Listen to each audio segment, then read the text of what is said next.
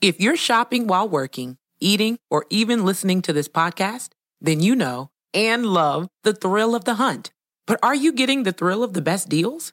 Rakuten shoppers do. They get the brands they love with the most savings and cash back. And you can get it too.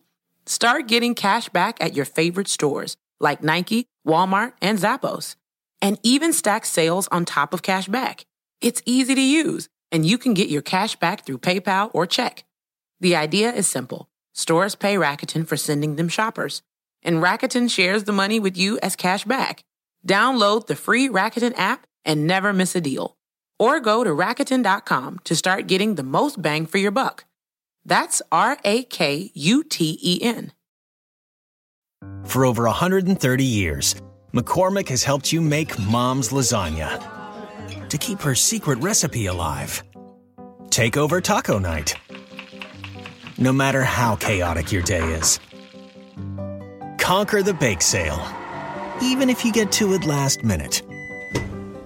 And craft the perfect Sunday brunch when it's not even Sunday. Because with McCormick by your side, it's gonna be great. The first degree. First degree. First degree. First degree. First degree. First degree. The first degree. see it on the news, you see it on the paper, you see it on Facebook. These things are supposed to happen in movies, not in real life.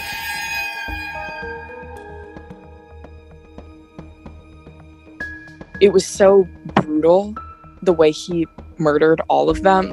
From what I heard, it seemed very much like a situation where he just snapped. No one expected it. Welcome to the First Degree, the true crime podcast that you might end up on. My name is Jac Vanek. I almost messed up that sentence, and I'm sitting very far away from Alexis Linkletter and Billy Jensen. Were you just breaking up some kind of a um a soda can thing, Billy, or what were Yes. you doing over there? Well, it was an eight pack of Gatorade, and I do not. It comes in that plastic thing, and I do not want to strangle the uh, the fish and the birds, etc. So, And the turtles. and the turtles. You know, you're really looking So, out for the we're environment, Billy. Look at you. Yeah. What else? What else am I going to do? You know, before before COVID, I would just not, but now, you know, I realize how precious. I'm kidding. I'm just. you're just bored and you have nothing else to do. yeah. So yes, that's what I was Stop doing. But making thank you. that noise though, because it's all crumply and making noises. It's Like called ASMR? ASMR, I'm not sure what you're doing. It's ASMR. All right, Billy, what day is it today? It's National Fairy Day. Oh, come on. It's National UFO Day. How did you miss that one? It's Museum Comes to Life Day. That's the coolest one. No, UFO Day is the best. Eh, no such thing, but yeah. What? Do you not believe Well, in there are- aliens? there Unidentified flying object is not. Yes. That's that's not a an fact. alien. That they exist, that's a fact. Yeah, They but there's not aliens in them, though.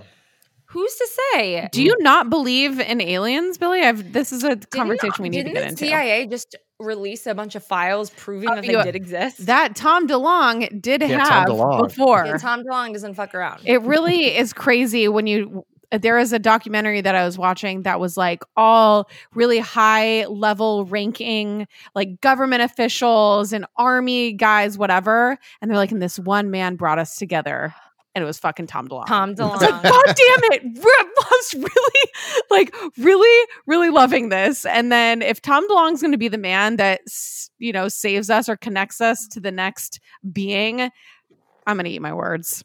Dude, Tom DeLonge is bridging a divide in a way that no one expected. Yeah. Not just vi- by music, but like It's- intergalactic divide. Yeah, it wasn't by music.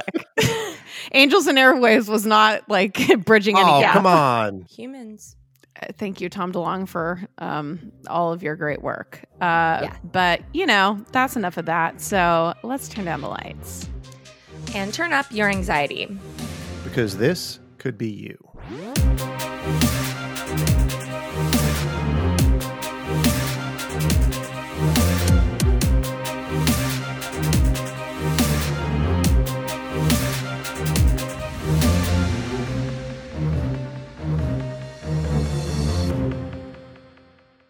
Today's case exemplifies the concept of deception in outward appearances. We drive by a mansion. You see kids outside playing. You see a happy couple. and you want to be that happy. When we see people who have it all, we instantly compare our lives to theirs, and all we see are our shortcomings. Today's story will be that reminder that you have no idea what darkness could be lurking behind a pristine veneer. In fact, more often than not, things are far from perfect once the curtain's pulled back.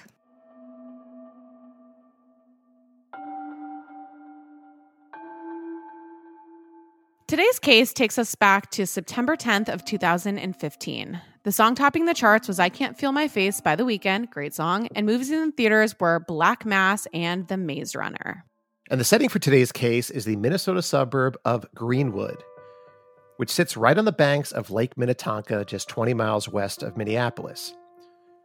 Native Dakota people used the phrase Minnetonka to describe this massive lake, which meant big water in the Dakota language. Lake Minnetonka is Minnesota's ninth largest lake, and areas surrounding it are Minnesota's most affluent. Greenwood is located on the south side of the lake. In 2015, this town had a population of 700. This place is tiny, quaint, and has those small town values that you want out of a small town. A family that inhabited one of these beautiful lakefront homes was the Short family. And the Shorts were a popular, well liked clan of individuals. So, Dad Brian was 45, Mom Karen was 48, and their kids, Cole, Madison, and Brooklyn, were 17, 15, and 14, respectively. Brian was a former nurse, but he had turned into a businessman. And Karen was one of those incredible PTA moms. She was a fixture at each of her children's extracurricular and sporting events. Each member of the Short family was active on social media, and they could be seen boating, fishing, traveling together, and enjoying their individual interests. Dad Brian's Facebook and Twitter accounts displayed snapshots from his daughter's soccer games, pictures of the family climbing Mayan ruins during a vacation to Mexico, and even a birthday photo of the family dog. 17 year old Cole had pictures of Facebook of him holding a fish out on the family boat on Lake Minnetonka. And there were photos of 15 year old Madison performing on stage, and Brooklyn, the youngest, who was 14, sharing snaps of herself playing soccer, as well as posting some of her own photography which was something she was really, really passionate about. And here's our first degree Isabel, a dear friend of Brooklyn's. Brooklyn was 14. She had this beautiful blonde hair. She was super smiley all the time. She was so bubbly. Like, just you couldn't be around her and not be happy. Like, she was so smiley. She wanted to explore everything. She was just such a smart girl. And yeah, she was really into photography that was her talent. So she loved to just be in like the center of all of like the adventure and like taking pictures. Yeah, she just loved experiencing life.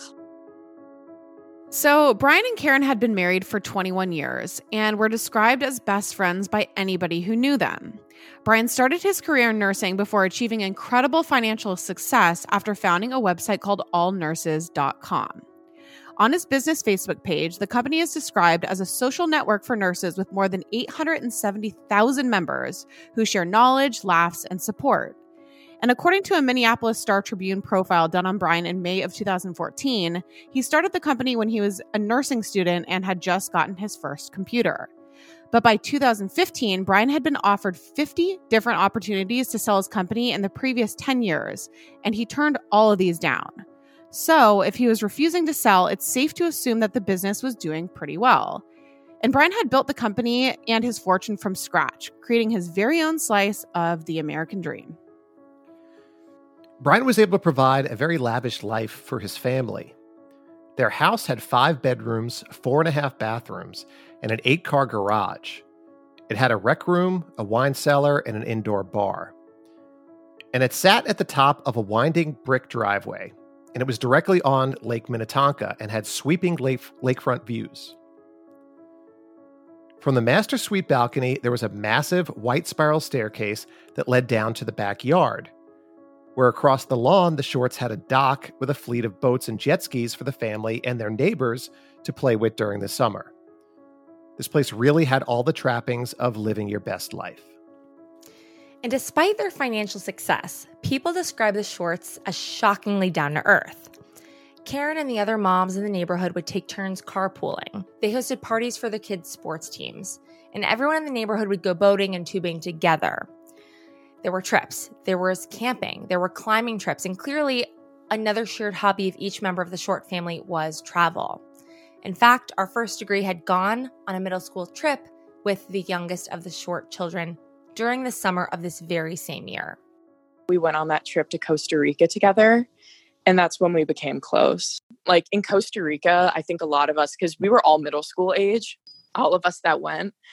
So none of us really, like, we understood how crazy it was to be in Costa Rica, but we never fully understood, like, what it meant but she knew. Like she was so aware of her surroundings. She under she just definitely had this insight that was beyond her years.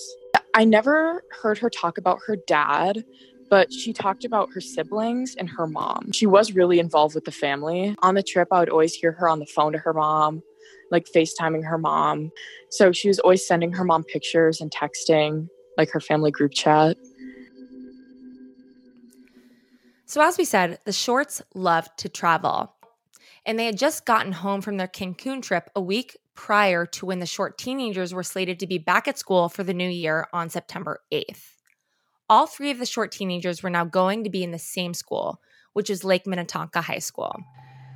Brooklyn Short was especially excited to start high school because she was entering as a new freshman and it's that's just a super exciting time in a teenager's life. And she had tried out and made the junior varsity soccer team. Brooklyn was also known to excel in her academics. She was extremely intelligent, extremely witty, and extremely dedicated. So, given Brooklyn's passion for her studies, it was especially odd when she missed her first day of school. Her friends were perplexed and tried to reach out to her. But when they didn't hear back, they assumed that she must just legitimately be sick. School administrators were puzzled by her absence, but not totally alarmed. It's pretty normal for kids to miss school here and there. But the following day, when Brooklyn didn't show up a second time, that's when serious alarms started to go off. Because by day two of Brooklyn's absence, the other kids and school employees also noted that Brooklyn's older siblings, Cole and Madison, were also no shows at the school. None of the short children could be reached at home or on their cell phones. And you know how schools contact parents when a kid is absent with without notice? I would get those calls all the time. So now the school had been trying to reach the short parents since the previous day via the home phone, via their cell phones, via email, and they had no success in reaching any of them through any of those outlets. And while these unexplained absences were certainly odd, no one at the school was panicked yet. But there were some people who were panicked across town, and these are Brian's allnurses.com employees. Brian had not shown up to the office for the past two days. Brian was driven, and he wouldn't say he was coming into the office and just not show up. It's just never something that would happen with him.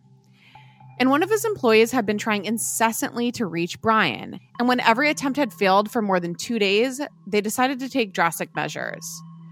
This particular employee had access to Brian's company email passwords, and while breaking into her boss's email wasn't something that she thought she would ever do, she felt like she didn't have a choice. Once she was in Brian's inbox, a chill went down her spine. Brian hadn't read a single email in almost three days, and ignoring an email, again, is not something Brian would ever do. But the unread emails that really caught her attention were those from the Minnetonka High School and her blood ran cold when she read that the short children were also missing. When the call came into the South Lake Minnetonka PD, it was just a regular day for officers. Now, mind you, this is a very small police department. In 2015, there were only 14 officers, and these officers were responsible for four small cities in this Lake Minnetonka area.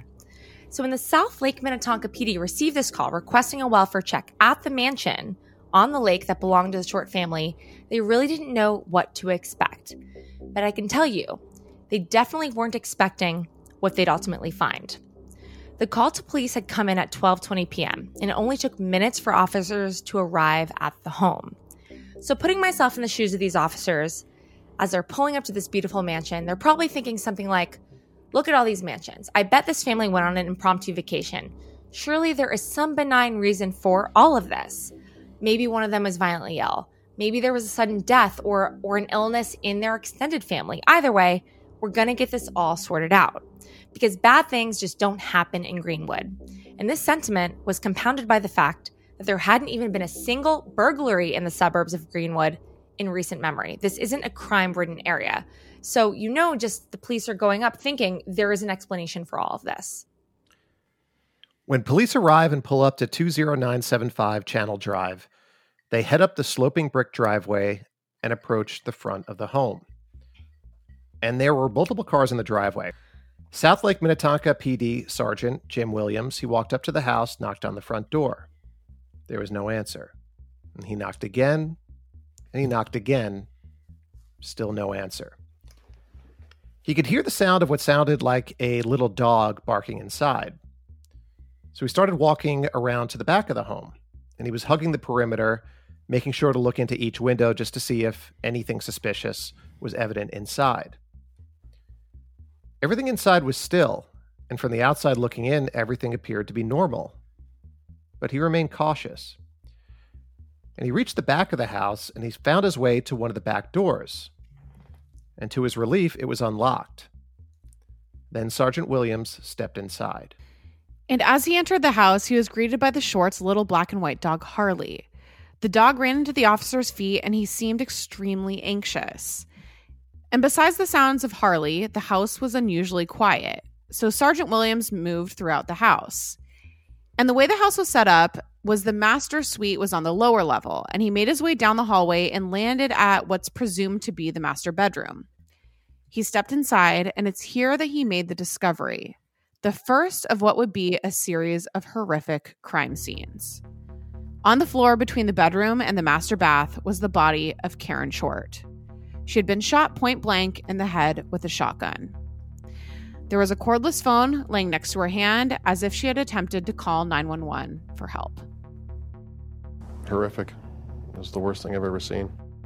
I was also terrified because I knew that there was kids that were missing that I didn't know where they were and I was afraid of what I was going to find next.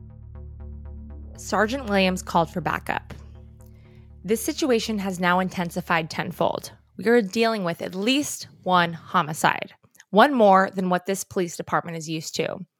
But as we just heard him say, Sergeant Williams' brain immediately shifts towards the concern for the short children. So he's moving through the house from room to room. The extent of the carnage was becoming clear.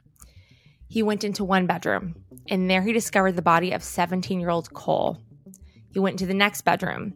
There he found the body of 15 year old Madison. He went to the next bedroom, and here he found the body of 14 year old Brooklyn. Each teenager was tucked in their beds. Each had been killed by a single gunshot blast to the head. The horror of finding these bodies unfolded over several minutes. As we said, this is a sprawling home. The only one missing from the bedrooms was dad, Brian Short. And he had been found laying on the ground in the subterranean garage. And like all the others, he was dead from a single gunshot blast to the head. My name is Mike Siitari. I'm the interim police chief for the South Lake Minnetonka Police Department, and I'm here to give some tragic news. Uh, today, our officers responded to a welfare check that came in at 1221 this, this afternoon on a uh, family that hadn't been seen for a couple days, and a coworker was concerned about it, asked us to check on that. Officers responded to the residence on Channel Drive in Greenwood, and unfortunately found an entire family of five deceased. The uh, there are children involved. There are three juveniles. Uh, one of the uh, catalysts for the call was they hadn't been in school for the last two days. Speaking to the Star Tribune, Police Chief Siitari said he had never seen a scene so grim in his three decades of police work, and that finding the bodies was very hard on the officers involved. Quote, there are no words to describe it. This is a tough one to handle. So, news of this horrifying tragedy started to spread quickly throughout this very small community of 700 and the news soon reached our first degree, Isabel. So it's kind of confusing because I actually lived in England for a little while. So I had moved to England in like July. So June was the trip we went to Costa Rica. July, I moved to England. So I was in England at the time. And I found out pretty much at the same time everyone at school was finding out because one of my really close friends, and she was on the trip to FaceTime me, and she told me, she was like, Brooklyn was murdered and told me everything she knew. And it was really shocking. I I mean, I immediately started crying, like broke down. It was just, I couldn't believe that that happened to her. It was very overwhelming. And my older sister was in her brother's grade, so she knew of him. And it just felt very like there was a lot of questions of like, why her? Because her family was very much like the typical Minnetonka family. So it was crazy because it was like this community where it's like this would never happen to anybody and all the families seem like pretty much the same and then it just happened to her. It was so shocking. Like our first degree, Isabel, everyone who was close to anyone in the short family was at a loss. It just didn't make sense. Not this family, they were perfect. Flowers outside the short home, a stark contrast to the horror that unfolded inside. I can't even fathom what, what happened, and I don't know if I ever want to know. Police called the investigation gruesome and complex. Four of the family members were found in their bedrooms. The father was found dead in the lower level garage. Bob Weigel still can't grasp what happened, that he'll never again see his best friend Brian, Brian's wife Karen, or their three kids. I'm still hoping it didn't even happen. I'll be honest with you. I called him up last night on his phone and left him a message. Hoping he was going to return it. Whenever they would, we'd see them out on the street, we'd wave, you know, and uh, Brian was always out there in the wintertime with his little four wheeler helping to clear the snow. So he was a good neighbor. You know, they were a good good family, and and uh, from from anytime we ever saw the kids, you know, they'd wave and, and smile. And uh, honestly, I don't get it. I mean, I don't understand it. Whatever the reason is, I hope that they're in a better place right now in Minnetonka, especially, it's kind of like the epitome of the American dream kind of neighborhood, you know, like all these like rich people and like these big houses by the lake, and you know, it's all beautiful and everyone goes to the same school. I think everyone felt just uncomfortable because like no one was expecting it to happen here. Everyone always says nothing's going to happen, but then something like this happens. It's terrifying. So civilians weren't the only ones who were rattled by this case. The officers who've been inside, like I say, obviously very tough to deal with, and something we'll go through uh, and address as we can. But uh, there's no words to describe it. I've been a cop for 32 years, and uh, like I say, an event like this with an entire family, it's, uh, like I say, a tragedy. Just seemed to be a normal home. And so to process what we had to see in that seemingly normal home is what made it so difficult. A school bag and clothes lined up for the first day of school. Those were the things that really seemed to have a lasting impression, I know, especially on me. The community was reeling. Brian and Karen were well known around town, and their three kids were popular at school. Everyone knew who they were, and everyone was devastated. At first, the police didn't release any information about the scene as far as the circumstances surrounding the murders. No one knew who was responsible. No one knew anything, only that five people were dead. And understandably, the rumor mill started churning. Had someone broken into the short home and killed them all? Was this a random act of violence? This, of course, was everyone's biggest cause of concern. And off the bat in media interviews, the police highlighted the fact that the scene was complex. And this left people free to speculate.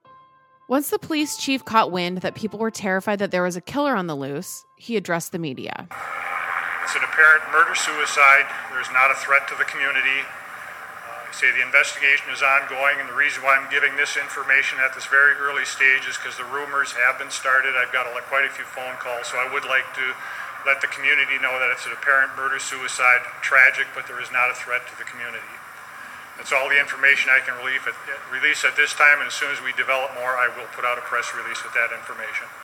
While this update brought comfort to those who may not have known the shorts, it had the opposite effect on those who did. Because the only prospect even more horrifying than the idea of a stranger breaking into the short house and killing all five of them is that someone from within the family could have done this. After a Twin Cities father, mother, and three teenage kids were all found dead, their home on Lake Minnetonka. Police think one of them was responsible for the crime. Friends say police discovered Brian Short, his wife Karen, those teenagers, 17 year old Cole, 15 year old Madison, and 14 year old Brooklyn, dead in apparent murder suicide yesterday afternoon. Police tell us the five bodies were scattered all over that large home. All had traumatic injuries. They are not saying who in the family may have been responsible.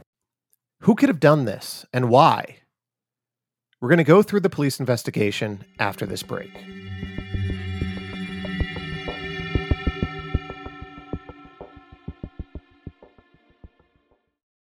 So, if you're a super busy person and you don't have time to go to the gym, or maybe you just don't even want to go to the gym and work out in front of a bunch of different people, you need to check out the Alo Moves app. I'm obsessed with this app. So, it makes it easy to keep your wellness routine on track because they have everything in one place. There's yoga, there's Pilates, fitness classes, mindfulness, self care tips, healthy recipes, and so much more. So, either you're a beginner or you're an advanced person, Alo Moves has the flow or class that will fit your schedule. Their classes range from five minutes to an hour, depending on what you're feeling that day. So even if you only have five minutes, you can just get some movement in.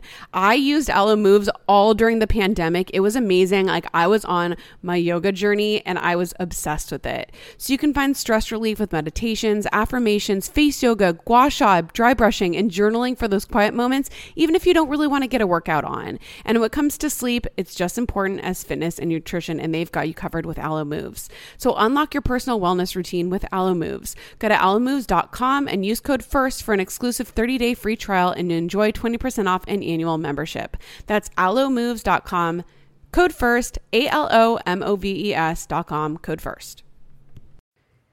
Everybody loves a good family mystery, especially one with as many twists and turns as June's Journey, a hidden object mystery game with a captivating detective story.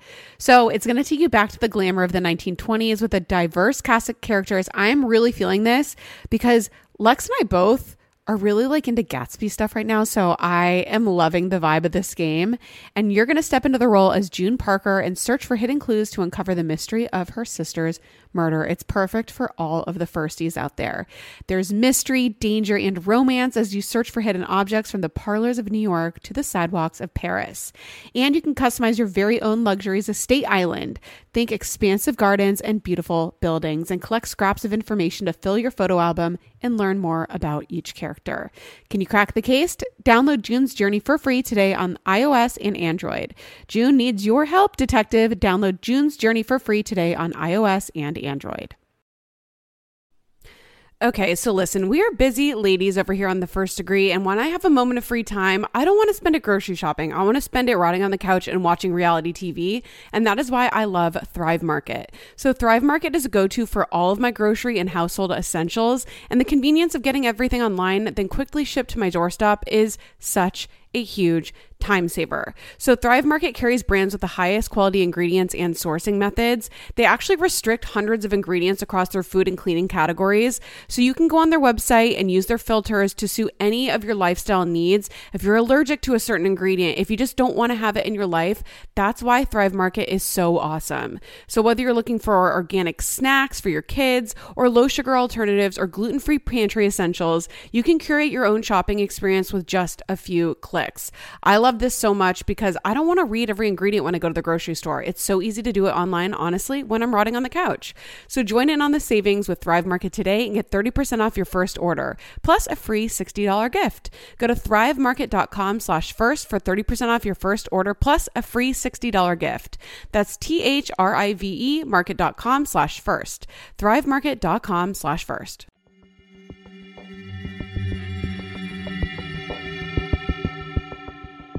All right, so back to the crime scene. The police sealed off the house and they were going to piece together exactly what happened inside this lakefront mansion. And now that the public knew that someone from within the Short family had been responsible for these five deaths, the speculation continued. In online communities like Reddit and web sleuths, people immediately turned towards 17 year old Cole as the likely culprit. Of course, those who pointed to him were basing this assumption solely on the narrative we hear over and over again about teenage boys who commit horrible acts like school shootings. The Hennepin County Sheriff's Department offered to assist the small police department in this investigation. And once they stepped inside the home, a picture of what happened started to slowly emerge. According to a September 10th warrant, the Hennepin County Crime Lab seized bullets, cartridge casings, firearms, and biological evidence, finances, and other documents related to possible motives. Their wallets, their checkbooks. There were two safes in the home and then a number of electronics, including phones, cameras, desktop computers, laptops, Kindles, iPads, iPods. You get it. The police also noted that they seized two firearms from the home. They said that one was in the crawl space above the garage, and they were vague about where the second weapon was. So, without these details as far as where the second weapon was, the police eventually announced to the press that Brian had, in fact, been the one who killed his wife and his three teenage children. So, this was a family who had all but achieved the quintessential American dream. From the outside looking in, things were perfect. So, what the hell happened? I was 13 at the time. It was, I mean, that's a slap in the face for any 13 year old. Like, reality check, like, the world is not like just Minnetonka. Like, things happen that you would never expect them to happen. It was, I've, I felt Minnetonka, especially, is a very like protected air. Like, everyone is kind of like in this bubble. And after that happened, I think it kind of, a lot of people were like, wait, this stuff does happen to us and it does happen in our community it was it was so scary and i mean even for me like i i love my dad so much but even like a little while afterwards i was like who can you trust like it was so scary As with any big event that rocks a town, people wanted to know why. Why did this happen? They wanted to go through everything. They wanted to interview everyone to get to the bottom of this. And although the police by this point had announced that it had been Brian who had done this, there were people online who disputed that. There was a blogger named Dan Hennon wrote, This is heartbreaking and extremely sad, but also doesn't make the least bit of sense if it is to be believed it was a murder suicide. The husband and father created a nurses' social network that was pretty big and rejected a good number of buyout offers. They lived in a mansion. They just got back from vacation from Cancun and seem a rather happy family, with friends and coworkers stating that they were friendly, happy, and involved people. First thing that came to mind while reading this story was that it didn't feel like a murder suicide, more like a hit. I feel like there is a lot more to the story than being told, or maybe just not known. End quote.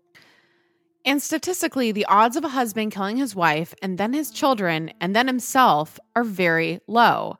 But we all know that it does happen. And when it does happen, it's usually in families that already have an established history of domestic violence. And police were learning as they spoke to family and friends of the Shorts that absolutely none of that was evident. Brian was a kind and generous guy. No one could even recall him yelling at Karen or the children.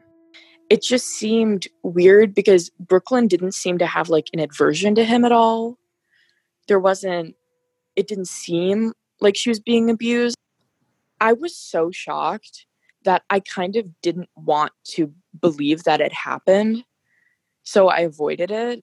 And which I think a lot of my friends coped that way because Brooklyn was so full of life and just happy all the time. I it made me so scared to see her in any way other than that. It was so brutal the way he murdered all of them. Like, obviously, all murders are brutal, but just to think about my friend in that way was just really fucked up.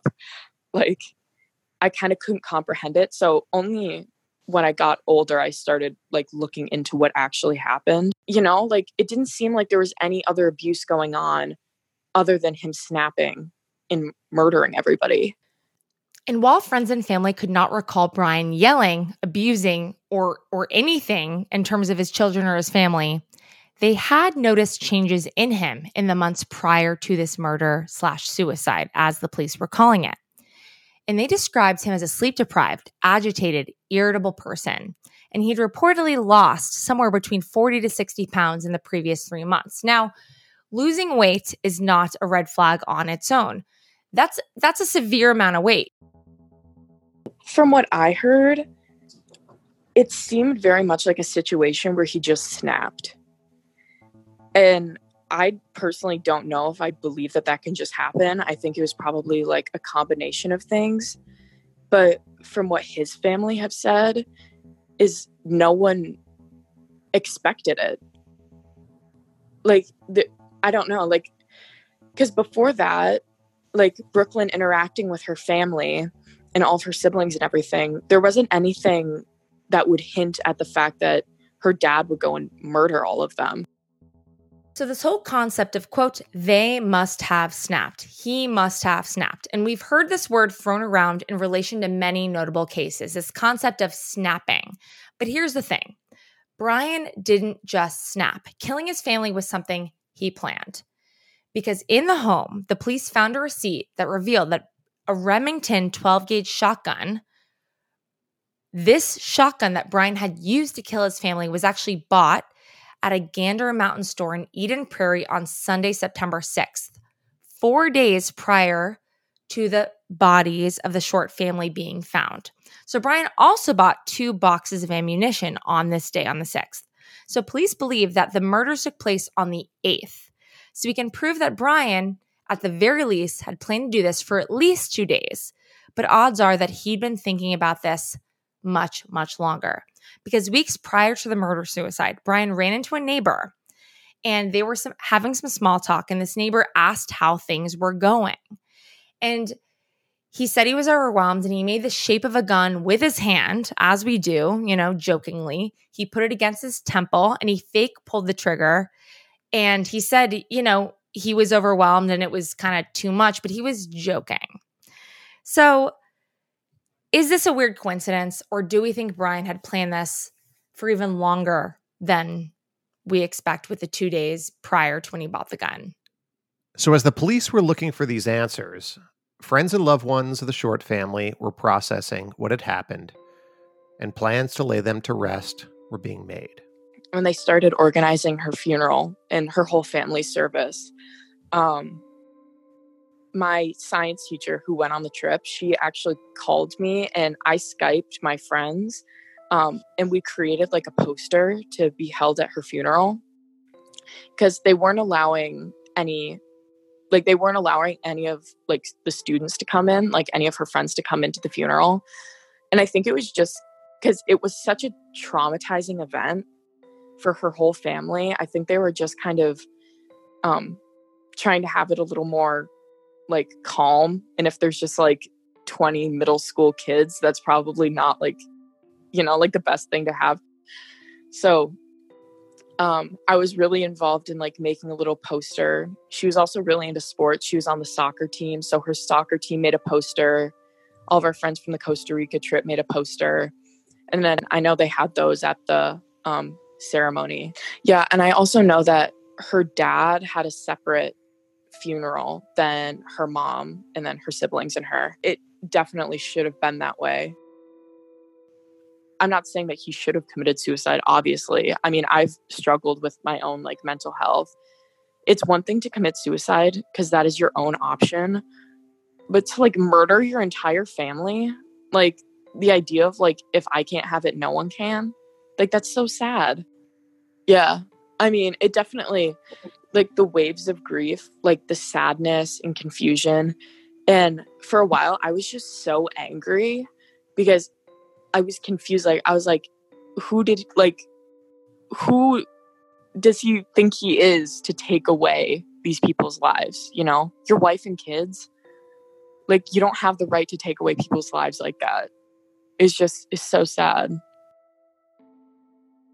After the police analyzed the evidence at the scene, here's what they came up with in terms of how the events unfolded the night that Brian Short killed his family before turning the gun on himself.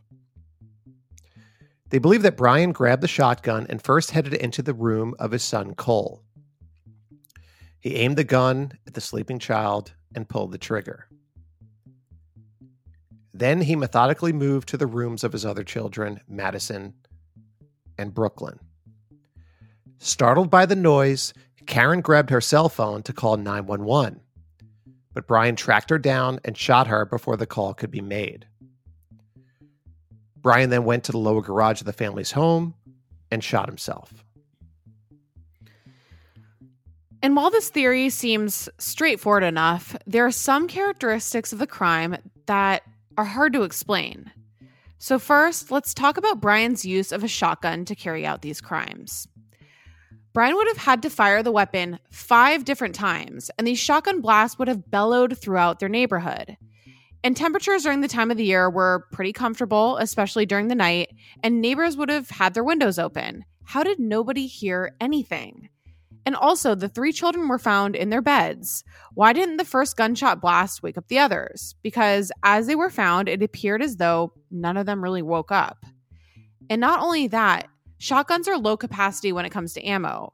He would have had to reload. It isn't really a quick, seamless process.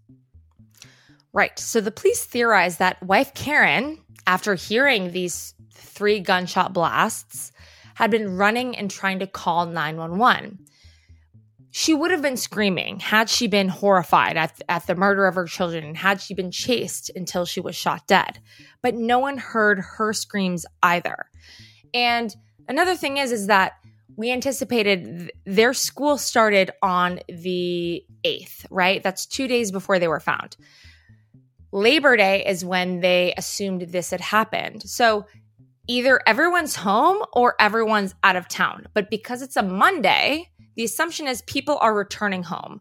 So the odds are that people would have been there to hear this. So it's very confusing about why no one heard A, the gunshot blasts, as Jac just said, and B, why if Karen was running for her life, no one heard her.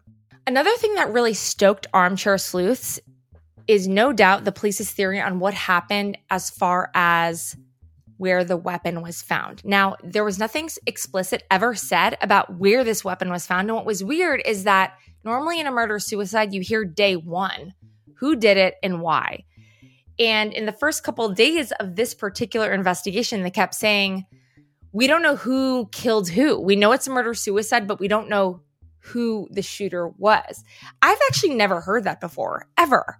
Because normally it's the person who chose to take their own life, the weapon is near that person. But they were extremely vague about all that information in this case, which was super, super weird. So, as we said, it's the strangest thing about this case, and it took days to come to this determination. But why wasn't it more cut and dry? If Brian had committed these murders, why wasn't the gun right next to him? Why wasn't that announced from the beginning? But here, there there is another odd thing. He had recently inquired about uh, life insurance policies, death benefits, suicide clause, things like that. The fact that that Brian called his insurance company and he wanted to know about death benefits, suicide clauses, things of that nature. You know, for me, it's very strange because uh, if he was planning on killing his entire family, why would he what would it matter? asking that? Yeah, what would it matter? Who who would be getting the money? Who would be the beneficiary to that? Um, so Probably his wife. Yeah, yeah. So so w- for me, I just keep on thinking, what was in his mindset? Was he originally thinking I'm going to kill just myself, and then once he realized that maybe the beneficiaries would not get his life insurance, he said, "I might as well kill everybody." And I, and again, I'm just speculating here. I have no idea. I just also think it's interesting that I mean, obviously it seemed like the way that he killed his family is most of them were sleeping. Um so be one thing if he was planning to kill himself and if they had interfered with that situation and it seemed to be like a spur of the moment type of a thing. You know, one of the things that we were talking about, Alexis, where you're saying like, wouldn't anybody hear? It really reminded me of the Amityville shootings, where Ronald DeFeo went from bedroom to bedroom to bedroom and then killed his parents and then killed his siblings. Uh, for and that eventually was for life insurance, as we learned. But you know, can you hear a, a gunshot? He was using a rifle; he wasn't using a shotgun. Like, but it was just A like it's- shotgun is crazy it's loud. Yeah, I know. Crazy I know. loud. But it, but here's the thing, and I mean this is a this is like a spoiler alert, but not really because this information was never released. But when you look to the toxicology reports for sort of insight into what happened. That information was never released. Remember, though, Brian was a nurse. So the idea of like drugging is nothing if you have uh, a background in in medicine, right? But that information was never released. And this, it was interesting. This this case, much of the information wasn't released. So I understand the speculation here. Um, and there's a lot we don't know about this case, and there's just we're we're gonna have to just lean into that. Okay, let's switch gears and talk about potential motives Brian could have had for carrying this horrific deed out. And one of the most prevalent theories in regards to this case is that Brian did this due to financial reasons, financial stress. He had discussed a desire to downsize with friends and neighbors, and he said that he wanted to move into a smaller house. Many who knew Brian described him as a generous person, extremely generous. And after achieving such financial success, maybe the idea of losing it was just too much for him. What I heard was the reason that he killed them was because they were financially struggling. What I knew of the case is that he killed them because they were in massive debt and they just couldn't keep up with the cost of everything like the huge house. I think they had boats too. Like she went on this trip to Costa Rica. Like they were just like putting out way more than they could afford. And that's why he did it. And another theory is that Brian succumbed to his mental illness. Family members said that Brian had increasing depression and anxiety over his struggling business, and he was more absent from family events and boating excursions. And this led much of the family to believe that Brian's anxiety and depression was to blame for what happened. The family had also said that Brian had tried multiple medications to treat his depression and anxiety, and some even thought that Brian may have done what he did because he had an adverse reaction to a new medication. Another theory about why involves Brian's company. And allnurses.com was being sued in federal court for defamation. So maybe it was some combination of all these things. But Brian's office manager told police that earlier that summer, Brian had asked her if he could get up to speed on business, on the finances. And she said that that's when he first learned what it cost to run his company and his lifestyle, including paying a quarterly tax of over $200,000. So his colleagues said that concerns over revenue his colleagues said that concerns over revenue cuts and the large defamation lawsuit, as was aforementioned, led to quote unquote severe anxiety. I'm sure it does. I mean, the stakes get really high when there's serious money involved. And this was speculated to have devastated Brian. Yeah, but there are some problems with all of these potential motives. Let's start with the financial theory. Brian and Karen Short purchased their home for $2 million four years before the murders. Public records prove that they had no bankruptcies, no state tax liens against them or his company. Now, to mention that weeks before the murders, Brian had taken his family to a lavish vacation in Mexico. They didn't seem to be hurting for money, and legally, the walls were not closing in. So, at least on paper, they seem to be doing fine. Side note, real quick. So I think a big thing to mention here is is normally the public persona of wealth is something we see all the time and people fake it all the time. But normally just beneath the surface, it's like that whole iceberg yeah. uh, graphic we're used to. In this case, you look at the iceberg and underneath, they're not bankrupt. They don't have liens on their shit.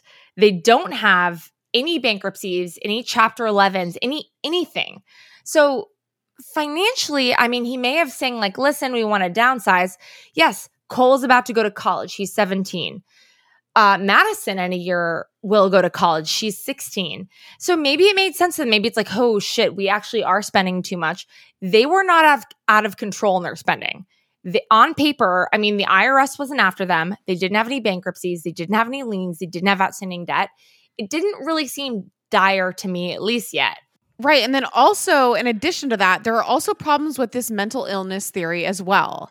And like I said before, some people suggested that there was an adverse reaction to a new medication that he could have been taking. But in terms of what was uncovered during the search of the home, the Hennepin County search warrant didn't list a single medication for Brian Short. And this was despite family members' claims that Brian had been taking anxiety meds for a while. And the only household members who did have medications present at the home were Karen, and she had one, and then one of the children had three. Right. So, and then there's this whole thing about allnurses.com. It's unclear whether or not it posed much of a legal or financial threat to this business. In generally speaking, companies of this size, a company that could garner, you know, he bought a $2 million home just a few years prior to this. This size company would have insurance that would cover such potential lawsuits. So, where do we land with this? We don't know why Brian did what he did. Despite evidence of financial and mental health issues, South Lake Minnetonka police could never establish a clear motive. Investigators closed the case around Christmas time. We're never going to have a clear understanding of why. That is what probably makes us think about it every day. We'll never know exactly what happened in there. We just know the final outcome. They don't know the side of him that I saw, and I don't know the side of him that they saw. What happened in that house does not really define who he was. If you notice something in yourself or in a loved one that is different, you need to talk about it. People need to talk to somebody. And while there's no way to be sure about why, the loss of life didn't end at the front door of the Shorts mansion. And here's why. In Brooklyn, her friend Anna, um, they were on the soccer team together. And Anna had some facial paralysis, and I know she was bullied a lot. She really struggled with mental health. I mean, this just shows how great of a person Brooklyn is. She was Anna's best friend. Like, she Brooklyn did not care what other people thought. Brooklyn didn't listen to the bullies. She really made an effort to be friends with Anna. And Anna really did see Brooklyn as her best friend. And um, Anna was really scared. They were both going into high school. They were both going into ninth grade. And Anna was really scared to do it. But Bro- Brooklyn was like, I'm here with you. You can do it. I believe in you. And she convinced her to stay on the soccer team. So Brooklyn really like facilitated her and like supported her into like going into high school and, you know, just being a really supportive friend. After the murders happened, um, Anna actually committed suicide after Brooklyn's murder, like her best friend was murdered, her mental health just like totally plummeted. Um she was on suicide watch. She would she couldn't be left alone like at all. So she constantly had supervision. And her mom left for I think it was like 15 minutes to let the dogs out because she Anna had started getting better. So her mom went out for 15 minutes to um, let the dogs out and when she came back, she found out that Anna had hanged herself in the downstairs closet. And Brooklyn just really supported her, like unconditionally. And then I think after her murder, like, I mean, Anna was probably destroyed. Like, how do you even react to that? Like, your best friend being hurt in that way? It just, I think everyone kind of felt honest pain in a way. Like we all were feeling for her understanding how hard it would be because of everything that happened with Brooklyn. Like everyone was hurting. And just to see Anna like going through this pain, it, it was so sad. Like, I mean, you probably want me to describe it in a better way, but it was just so heartbreaking. This case is a true example of how acts of violence aren't limited to just the victim, the people who know the victim, and the families, or even the perpetrator and their families and the people who know them. This kind of senseless pain and suffering permeates and spreads and is amplified in immeasurable ways. Brooklyn's dad, Brian's selfish act destroyed so many lives. Not just his wife and kids, but he destroyed Anna's life. He destroyed her family's life just because he couldn't deal with like struggling with debt. Like he couldn't deal with it and he decided to take all these people's lives. It's disgusting. Right now graduating cuz I'm leaving Minnetonka. I think, I mean, I think a lot of people are reflecting while graduating because, like, we're not graduating with everyone that we started with. You know, it's definitely a tough pill to swallow that we lost people along the way. It's really hard. She was so excited for college. Like, even in middle school, she was so excited. My teacher made us like this little book and it had pictures in it of all of us from the trip. And she had little quotes from people. Like, she asked us questions. And Brooklyn's um, quote was talking about how excited she was to go to college like how she felt like um, Costa Rica was preparing her for her college experiences. It's so sad because she was so looking forward to it. Like she was so independent and she was always looking for the next adventure. And it was just, it's so sad that that was robbed from her. Like he stole that from her. Death by murder suicide is so rare that there is no official nationwide database to monitor how often it happens or compare the characteristics to each case to one another. The data is limited, which makes it difficult to determine any sweeping similarities between the cases. This also means that these occurrences are extremely difficult, if not impossible, to anticipate. And there's a very important and valid reason for why there is so little known about these family annihilator cases that involve murder suicide. And that, of course, is because at the end, there's nobody left to ask.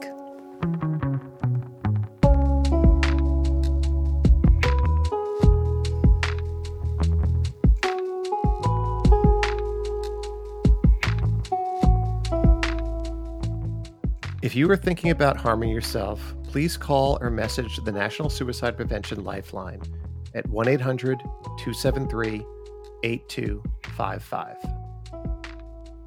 A huge, huge thank you to Isabel for being our first degree guest today. If you have a story you would like to tell us, please email us hello at the first degree podcast.com. Follow us on Instagram at the first degree, at Alexis Linkletter, at Billy Jensen, at Jac Vanek.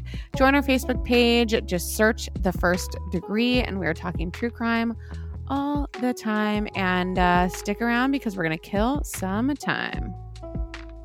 And remember, only you can prevent serial killers and keep your friends close. But not that close. Do we get it? Happy UFO day, bitches. Very happy. What day is it? UFO day. Oh, UFO day. Billy doesn't comes to life day. Billy doesn't believe in aliens. What the fuck? Bye. Sources for today's episode include court documents, police documents, CBS Local Minnesota, uglytruth.com, the Minnesota DOJ, heavy.com, Star Tribune, People, and as always, our first degree guest is always our largest source. I took French in high school, and I was so excited that we were going to France for Jac's wedding so I could practice my French. And it was only when I got there I realized just how rusty I'd gotten. And I wanted to communicate in French with the locals there so badly. If you can relate to this experience, then Rosetta Stone is right for you. Rosetta Stone is the most trusted language learning program. You can choose from one of 25 languages like Spanish, French, Italian, German, Korean, Chinese, Japanese, Dutch, Arabic, and Polish. Fast track your language acquisition with immersive lessons designed to teach you to pick up languages in a quick and natural way. Plus, with Rosetta Stone's true accent feature, you'll get feedback on how well you're pronouncing words. It's like having a personal trainer for your accent. Rosetta Stone is so convenient, and it can be used on your desktop computer or as an app, with audio companion and ability to download lessons offline. Don't put off learning that language. There's no better time than right now to get started. For a very limited time, the first degree listeners can get Rosetta Stone's lifetime membership for 50% off. Visit rosettastone.com slash first. That's 50% off unlimited access to 25 language courses for the rest of your life. Redeem your 50% off at rosettastone.com slash first today. Do you ever meet someone who seems kind of off? Whether it's a creepy neighbor or random phone number that keeps calling you, Truthfinder has you covered. You can search for people by name, address, phone number, email, and more. Truthfinder can be especially helpful for running confidential background checks on anyone you're planning to meet from online dating apps.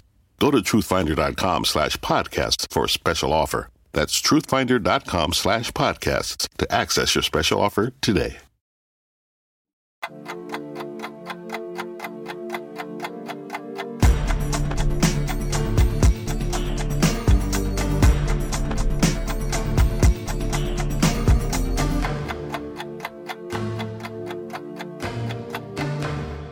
All right. Well, welcome to Killing Time, or as we have nicknamed it five seconds ago, the KT. Yeah. KT, KT, KT. KT, KT. If we have a mascot ever, she's just going to be named Katie, and they'll they'll know what it Honestly, any of our listeners named Katie, let us know. You could be our. Will anyone will anyone be able to crack that code? I'm not sure, but hopefully, We've got to have a Katie. It's like the most common name of millennials out there. in a good way. Got Katie's out there. It's a good yes, thing. Yes. I mean, it's basic, which means it's just so great. That's how I always justify basic things like Uggs and Froyo. because everybody loves them. They're perfect. Right. Billy? I do not love Uggs. I do love Froyo as long as there are a ton of mixings in there. That's my thing with the Froyo. Mixing. Yeah, mixins. Toppings? Yeah, toppings. But I mix them in. What's the point of having toppings? You got to put them in there. You got to go in. And remember the Seinfeld episode? They go on the top. They put the hot fudge on the bottom. See, that is what you need to do. See, I don't know. I agree with it in a hot fudge, but I don't agree with it. I don't think you're supposed to mix in your toppings to your froyo. Mm. Well, you're doing it wrong. I I agree with Jacqueline. It just it seems wrong. wrong again, Billy Jensen. wrong again. Shocker. Um, we're I'm introducing Jared back to the uh, uh, first degree crew. He is alive and here in person. Well, in person with yeah, me. and I want to say something because I What? feel. Can I side with Billy on this Froyo thing? oh God. what? No. Yeah. Nope. That Thank God. conversation. I like ended. this. This is good. We have decided I- that the answer is I'm here to toppings on top. It out. Nope, I'm here to balance it out. You should mix in all your toppings. Oh God. Yes. Damn it. Jared, can you be on all the time? Because Yeah. they just pick on me I got your back, constantly. Billy, I have a question about that. Are you like okay? So Jared, and this is the most Jared thing in the world. His favorite ice cream flavor is vanilla, and he likes like Yeah. a nice like a shortbread cookie in a mix in, and like yeah, you're just like a, you seem like an Snickerdoodle angel food cake type of a mixer. Okay. But Yeah, Billy likes normal shit. I mean, Billy's favorite food is like a uh, Lunchable Yeah. and like McNuggets. He likes the most literally and figuratively vanilla things there are. So I I, I bet his favorite ice cream flavor is No, vanilla. it is Rocky Road. I knew it. I was gonna say Rocky Road. I was literally Rocky about Road to from say that. from Baskin Robbins. That's that's that's the gold standard But for me. Rocky Road is vanilla, isn't it? Just with like no, marshmallows. it's it's no, it's chocolate. it's chocolate with nuts and chocolate chips and marshmallow Yes. and almonds. That's really good. That's not my vibe. Mm. I hate nuts. I'm learning the older I get, I hate just nuts. They get stuck in your teeth. They make you hungrier, not and fuller. they have so many even though they're calories. They're the most fattening thing you can eat, and they make you hungrier and chip your teeth. All right, they're good for for uh they're low carb. Do you know Obama used to eat? high- You know what high Obama's fat and snack high was? calorie. Obama's snack in the White House was eight almonds. I don't end look to night. Obama for my like a figure defining food, but a, a handful of almonds has as much calories as like a cheeseburger. like a piece of bread. I'd way rather have bread. Give me a baguette. But it's not carbs; it's Yeah. There's no protein. carbs, yeah. Thank you. Thank yeah, you. but Jared. how, like calories. But a calorie is a calorie. calorie is a then go- calorie. I'd rather go drink walk my around. calories. Yeah, but a carb's a carb too. So And That's carbs are delicious. Yes, but but fuck you. got you. Thank you. No, that's fine. A carb's a carb, but calories are what matter. Does it? it just depends on what the calories used for. Ener- carbs are energy. It, sugar gets stored as fat. It just depends. But a calorie is a calorie is a calorie. You're supposed to have two thousand a day, or less, or more if you want. Whatever. I'm not telling anyone how to eat. Sorry. it's all fake. It's it's like one of those like it's like money. Calories are fake. Even though I know calories are not fake. Calories are definitely a real thing and that's how they measured food, but you know, for me uh, they're I'm fake. telling you, if you eat a block of if you eat a block of cheese, you don't feel good the next day. So take that for but what you it is. feel incredible while it's happening. I had a cheese board yesterday and I don't think I've ever felt more joy in my life in the past 2 months as I did eating that cheese board. And how about today? Well, today I'm joyous because Jared's back, and I Mm. really I I didn't realize how sad I am without him. Jared's hair got longer too. I can tell It's on the Zoom crazy. call. It's time for a You got the you got the rock hair because Jared was recording a new album. Is that correct? We just I, I just finished my. We still have to finish it, but I'm done with all the guitar stuff. So I'm I'm on vacation now. We're done Ex- Exile on First Street, I think on it was uh, Mesa Drive. on Mesa Exile on Mesa Drive. Yeah, Yeah. not the same vibe. Were you like the other lead guitarist from that other Exile album that you woke up at like two a.m. and was just like, let's go record, and then like that's happened, or were you just like punctual? Uh, I was on time. I was probably there early every day. Jared's a very punctual I'm- person. I'm Jared is the least rock star type of person ever. He's like he's like always punctual. He's like very reliable. I, I Yeah. show up early and I'm like, where is everybody? Yeah. By the way, for all the kids out there, watch you know a documentary on Exile on Main Street, and you'll see what I'm talking about with Keith Richards, where so good. It was so they were crazy. in they were in a house. Apparently, if you made a certain amount of money in England at the time, they took 98% of it for taxes. So those guys all moved to France and they recorded this album that was amazing. But Keith Richards basically I think he got up at like 1 a.m. every day, and then Mhm. they said like let's record, and then he Oh. was there for a good eight hours, and then he was back back on I his would- thing, I'd and he's in still alive. He started recording at 1 a.m. Yeah, he would do that. Yeah, Fucking Yeah. nightmare. Their whole families were there. It was a crazy thing. Wait, I Crazy. need to I need to stop this for a second. Alexis, what are you doing over there? Wait, oh no, she's gone. Oh no, unplug. she she lost. Did she unplug? This is what happens when you fucking Oh my god, she's got all right. So Alexis, Alexis is this going. recording in a in a new place, and oh she's she's I wish I could video record this. yeah, she's Billy, trying to fix her it. microphone. She's trying to fix her microphone. She has what looks like a paper towel and two rubber bands. No, those are she's tr- scrunchies. oh, those are scrunchies. They're many scrunchies. Isn't it scunchy? No, it's scrunchy, Billy. I want everybody to look up. I thought it was scunchy. No, it's S C R U N C H I E, scrunchy. Alexis, we cannot hear you, but it is. she can hear us. no, I got a good video of this. We're good. we're gonna post this on our first screen Instagram because this is, and it always is something with Alexis that she's trying to put. These microphones are a little bit finicky, but they're not that bad. And Alexis always tries to put them together with something different every week. And this week it is many, many scrunchies. We should talk about um, when Jac's book came out and how we went down mhm, to go visit Jac. We drove to Orange County, which was lovely. And we social distanced. We bought Jac some champagne and a. No, we went to Smart and Final down Okay. the road. We bought two bottles of it's my life. what did we buy? Moet or Vouv? I don't know. But we bought two bottles and we bought hella balloons. Hella balloons. And then we fucking sh- showed up like champions. You did. And the Alexis has come to social distance hang with me at my parents twice so far. And both times when she does it, I'm like getting something from the kitchen and she's not allowed to walk through my parents' house because we're very vigilant, but she'll scare me on the out on the outside of the house as I'm trying to like pour myself a drink. And it's now as tradition for you to freak me out. Yeah, but on your birthday, that was That the was my best. favorite thing I've ever Because it was honestly, I confronted Jared and he, I've never seen him laugh so hard. well, you were texting me and I wasn't looking at my phone, so she showed up. And, No, your phone was on airplane mode. And when I got there, like, why didn't you text me? I'm like, Jared, I'd been texting you for My like an phone was on hour. airplane And your phone was didn't on realize. airplane That's mode. my bad. But you came around the corner in a what were you wearing? onesie. A onesie. A pink dragon It costume. really good. It was really good. Thank you. But And I then I had a pink bundle of roses and pink balloons and a bottle of what is it? Did I have a, a pink rose, a Vouv pink one, a pink rose Yeah. Vouv? yeah, Yeah, that was so fun. So on my birthday, no, th- on my book release day, we, well, Alexis and I got smashed. we smashed.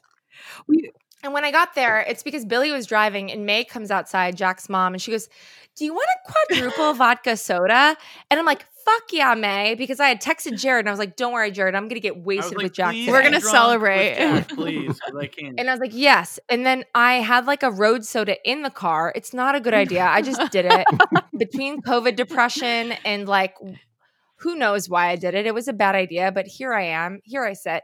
And then I got to Jac's, and then May was just on a mission. I don't really know whose team she's on because it was like she gave me a quadruple vodka soda. She gave me beers. Then she, before we left, she's like, Alexis, do you want a coffee? And do you want to put um Kahlua in it? I'm like, yes.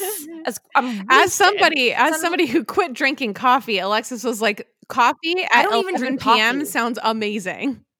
No, I don't drink coffee, Why I say but it sounded like a really good idea at 11 p.m. to have coffee with uh, Kahlua in it. And then Billy was driving home, and I kept asking him to pull over because I felt so sick. Well, I had to record a podcast the next. th- It was one of those things that happened that like we didn't plan to record a podcast the next morning. This is for Lady Gang, but it just it happened in the morning that we had to do one, and I was so sick that I'm like, I don't know if I can pull it together for this. I don't know if I can bring myself to go sit at anywhere to plug my mic in and talk for 30 minutes. Like I barely made it through. So I think that that means it was a success. Yes, Billy? I concur. Puke and rally. Yeah, that's a success. This whole puke and rally thing, like you, you, you say this a lot, and you, you've said this a lot, and I, I think you made it up. I'm pretty sure That's, that's a saying. it's a saying, and I know, but he used to say that you, Jac, you're saying is Because puke and I s- rally. I'm like, I've never heard Jac. I say said it once on Lady Gang TV, and Billy is like really Yes. held on to it. there you go. Yeah, but I Listen, I stand believe by everything it. I hear on TV. So I don't puke and rally at night, but I I get very sick the next day, and the only way to um, make it through the day is to drink. So I guess that is considered a rally. Well, I would have. Um, I was more hungover that following day than I had been in my entire life. I texted you, Jacqueline, and I said I had just ordered Taco Bell and no, I had ordered El Pollo Loco and McDonald's. Oh my god. Neither made me feel No. better. Um, it was a disaster all around. but uh, I did tell Jared I would get drunk with you, and that's exactly what I did. So I'm a woman of I my word. appreciate You're a good friend, Lex and Billy. I I, love love you you. both. Love You you. make my life. Worth living. You just make my life. Oh, Period. Okay, well, I think we killed enough time. yeah, we right? killed some time. We killed eight, nine, 13, four, you guys know math, Yeah. not, not my thing. Uh, 14 minutes or so Sure. of time. Ish. okay. Beep. For over 130 years, McCormick has helped you make mom's lasagna to keep her secret recipe alive. Take over taco night. No matter how chaotic your day is, conquer the bake sale, even if you get to it last minute. And craft the perfect Sunday brunch when it's not even Sunday. Because with McCormick by your side, it's gonna be great.